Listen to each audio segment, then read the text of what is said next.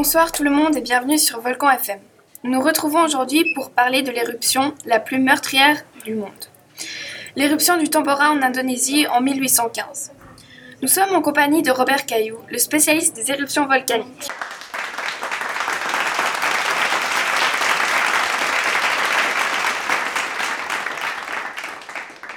Bonsoir Roberta, bonsoir tout le monde. C'est un plaisir d'être présent. Nous sommes aussi accompagnés de Jacqueline Barou qui nous vient spécialement de l'Indonésie pour nous raconter son expérience. Bonsoir à tout le monde. Robert, parlez-nous des éruptions volcaniques en général. Alors les éruptions volcaniques sont des catastrophes naturelles. Le phénomène c'est de la lave qui sort d'un volcan accompagnée de gaz volcanique. Il y a trois types d'éruptions volcaniques. Les éruptions magmatiques, les éruptions phréatomagmatiques et les éruptions phréatiques. De quel type était l'éruption du Tambora? C'était une éruption phréatomagmatique. Parlez-nous un peu de la durée d'une éruption. La durée est très variable. Elle peut durer juste quelques heures ou aussi durer des jours, des semaines, des mois ou même plus d'une année. Je précise quand même que l'éruption du Tambora a duré environ 12 jours. Merci pour ces informations. Je me tourne maintenant vers Jacqueline. Quand a débuté l'éruption? Je m'en rappelle comme si c'était hier. C'était le 5 avril 1815. Cela vous a donc beaucoup marqué, je vois. Oui, beaucoup, beaucoup. Quand vous êtes une des rares survivantes de la ville, que toute votre famille, vos proches, vos voisins sont morts, c'est très très marquant. En parlant de morts, Robert, combien y en a-t-il eu? Il y a eu en tout environ 92 000 morts et 18 000 blessés. C'est énorme. C'est l'éruption volcanique la plus meurtrière au monde. Oh d'accord. Roberta, racontez-nous la journée du 5 avril. Donc, il faut savoir que moi, j'habitais à la campagne, un peu à l'écart de la ville. C'est ce qui m'a sauvée. C'était une journée comme les autres. Mon fils, mon mari, partait travailler en ville et ma fille, elle, partait pour la journée à l'école. Vers midi, il y eut de fortes lumières qui ont illuminé toute la maison.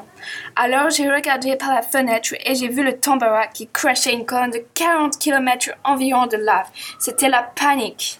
En effet, l'éruption a duré 33 heures avec une colonne de, colonne de lave de 33 km qui sortait du volcan. Le lendemain, il y eut une chute de cendres.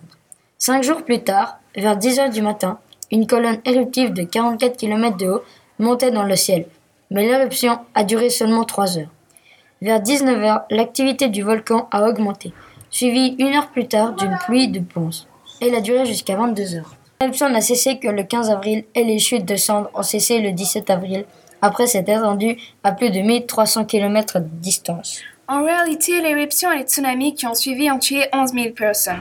Mais c'est la famine et les épidémies qui ont tué tout le reste. L'éruption a été jugée huit fois plus violente que celle du Vésuve. Et elle a été estimée à un niveau 7 sur l'échelle d'explosivité volcanique qui en compte 8. Passionnant, mais bien tragique. Donc, Jacqueline, vous avez perdu toute votre famille? Non, il me reste maintenant plus que mon frère qui habite en Angleterre, mon pays natal. Je suis sincèrement désolée, mais maintenant, comment vivez-vous?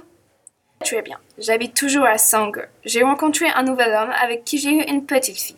Nous vivons très bien. La nuit, par contre, est très dure. Je suis insomniaque et dès que je m'endors, les cauchemars me hantent. C'est le seul inconvénient d'avoir survécu. Les gens ayant survécu à une chose pareille ne sont plus les mêmes. Oh là là. Passons à autre chose. Qu'est-ce qui a causé cette éruption? L'éruption a été due à un refroidissement climatique inhabituel. Il y a eu une année sans été, avec une température d'environ moins 1 degré et maximum 0,5 degré. D'accord, est-ce qu'aujourd'hui ce serait la même chose s'il entrait à nouveau en éruption? Non. On aurait le temps d'évacuer toutes les personnes, grâce à des détecteurs qui nous disent s'il y a risque ou non d'éruption. C'est aussi pour cela que je reste dans la ville, même si ce n'est pas mon pays natal. C'est une ville magnifique. Quelle belle décision. Merci Robert et Jacqueline pour toutes ces informations. Je vous en prie. Avec plaisir. Au revoir et à la semaine prochaine.